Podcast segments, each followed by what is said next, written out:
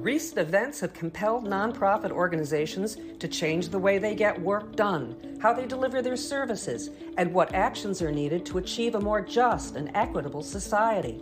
So, the business of giving has connected with those organizations that are doing this exceptionally well in a segment we call The Paths Forward, because there is more than just one way. And for this edition, we are going to visit team members at the Vera Institute of Justice. Their mission is to end the overcriminalization and mass incarceration of people of color, immigrants, and people experiencing poverty. We'll begin with their president, Nick Turner. The culture at Vera is really special, I think. We're an organization that prides itself on making concrete change, and we're very rigorous in the work we do. We seek to transform the criminal legal system and immigration system so there's more justice and more fairness. And so we take that work incredibly seriously. But I think we're also very human and recognize that if people are spending 10 hours of their day in this very serious, sometimes heavy work, that it's important for people to be able to be fully integrated in the place. Michelle speaks about the onboarding process, and Stanley relays how easy it was to fit in quickly. So, the first week that people start, they already have a schedule. Here's your IT orientation. Here is your orientation to the benefits. And here are the paperwork that you need to do to get plugged into all of these benefits. And I think it's a huge relief as a manager to not have to do all of those things and orient your colleagues to all of those things. And I think it reflects the expertise and professionalism of the institution when folks are starting. And I know many of us who've started, my team members included, uh, remark at what a relief and comfort it was, what a good reflection of the culture that it was. It reflects a real intentional sense of including people, but also that we've thought through the benefits that we're offering. We know why they're good, et cetera when I first got here, I was scheduled to have a bunch of one on ones. And as an organizer, naturally, it just made me feel more comfortable to reach out to other people in the organization and schedule other one on ones. And before I knew it, my first two months here, I probably met like 50 people mm. just having conversations. And it's just a part of the culture to run into someone in a hallway or see them in a meeting and go, hey, we should meet. And like I said before, I cut my teeth in community organizing, but this is the first place where I felt a culture like that, where people want to do that. And I think it's incredibly important to be having that level of community, space for community, and intention of community starting from the top, being spread across the board if you want to be effective, particularly for the work that we do.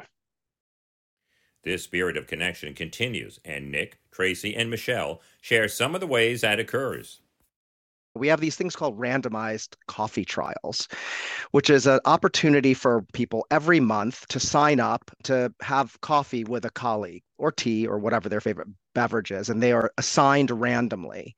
And then you set up a 30 minute appointment with whoever you've been assigned to. And we've been doing that and it was not a leadership initiative. Someone in the organization thought it was a really nice way to make it human to establish connections with people in a complex organization and to allow people to really build relationships. And so it's really fun to get to know folks in that regard. Uh, most people participate in it, and it just allows you to have a conversation that's non transactional, that's really about connecting.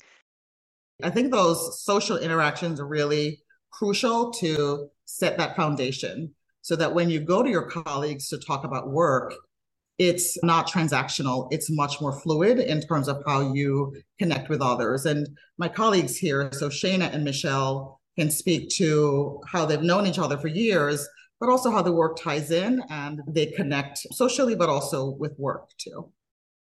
So, one of the things that I appreciate the most about Vera is how many people have actually come through Vera and are now out in the field and continue to be collaborators. So, there's a sense that folks who come through Vera are committed to making change and are going to continue to be out in the field and be people that we constantly look to and work with. Michelle shares that the commitment to race equity and inclusion begins with the hiring process, and Nick explains how that commitment continues.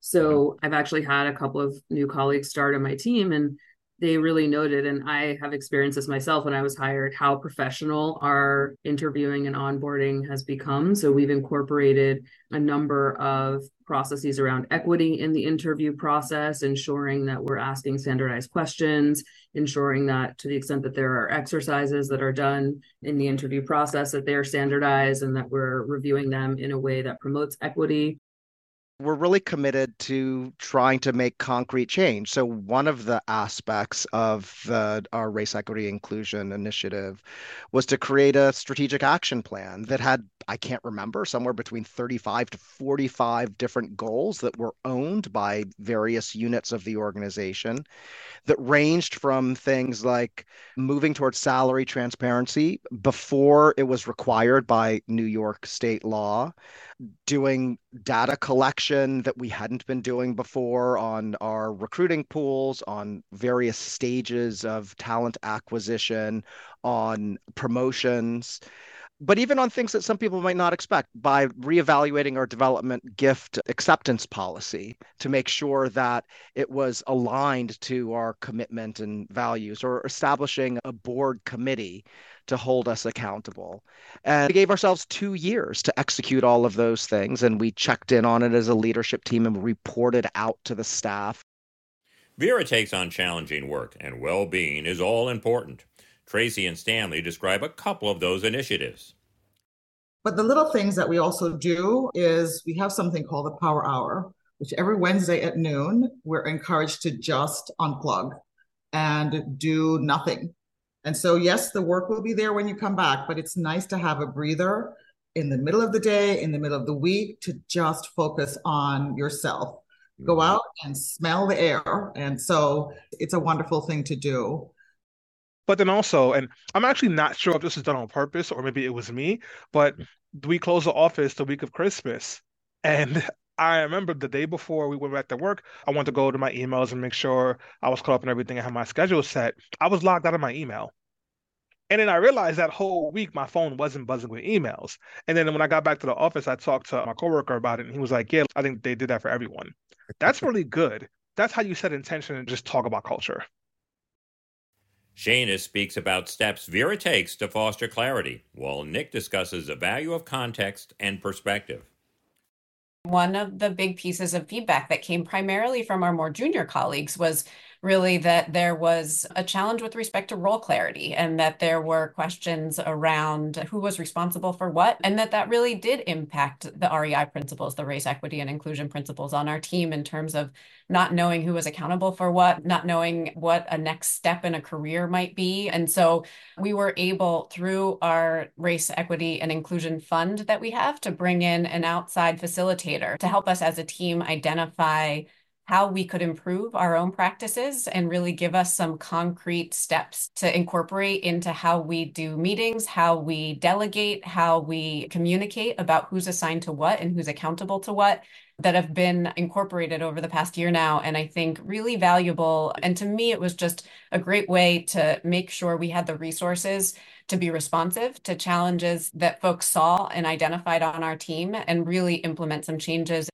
the second thing was to recognize that our place of work could actually be solace to the chaos on the outside, that being able to be engaged in solutions and constructive betterment is something that we're incredibly lucky and incredibly privileged to have. And to focus that, your angst and your energy and your upset, pour it into our work because people are depending upon us and we can make the world a better place and that that was really important to recognize tracy and shana speak about the importance of communications both internally and externally so we're now on zoom so a lot of our meetings are on zoom and we really say to people if you can come on camera because we really want to see you. And you get so much more from seeing someone's face and them looking at you etc we also do a lot of we prioritize accessibility as an example. So it's so much more easy to have closed captioning with zoom so those of us who aren't able to hear as well or see as well you have that opportunity to participate in conversations we have um, although with the pandemic, we have prioritized coming back into the office. And so we asked managers to gain consensus with their teams to say, which of the 10 days per month are you coming into the office? And so there's a lot of creativity that happens around that. I think also with a real focus on making sure that we're highlighting the leadership and the stories of people who've been directly impacted by the issues that we're advocating around, which is, I think, so critical to telling stories in a compelling way, but also making sure we are being true to the people that we're working to build better policy for and for our broader communities. And so I think that's been really critical. Finally, it is evident that Vera Institute is an intentional organization as illustrated by Stanley and Nick. And what we both said actually is like you got to kind of look at like what things you can do differently, but you also have to ask yourself in what ways the environment helps to color how you show up. And I think intention here helps the people to be their best. And as long as we're being intentful about like creating space for collaboration, creating space for safety, creating space for curiosity, you're always going to get the best out of people. And so I think that's our secret sauce. I just want to say really quickly that I mean, I think part of that intention that you've heard a lot about today again comes from the mission work that we do which is that we're never satisfied to just complain about a problem that exists or to launch out into the ether our preferred solution. We always take it a step forward to say okay we want an idea about a solution to land in the hands of people who have the power to make that change. How do we do that and so it's mechanical and it's concrete and it's specific. And so we take that same way of doing work and bring it inside the organization. I want to thank Gaia Filicori and Michael Cheskis for all their help and to all those who participated in this piece Nicholas Turner, Tracy Wilmot, Michelle Paris, Stanley Fritz, and Shana Kessler. To learn more about Vera Institute of Justice, you can visit their website at vera.org.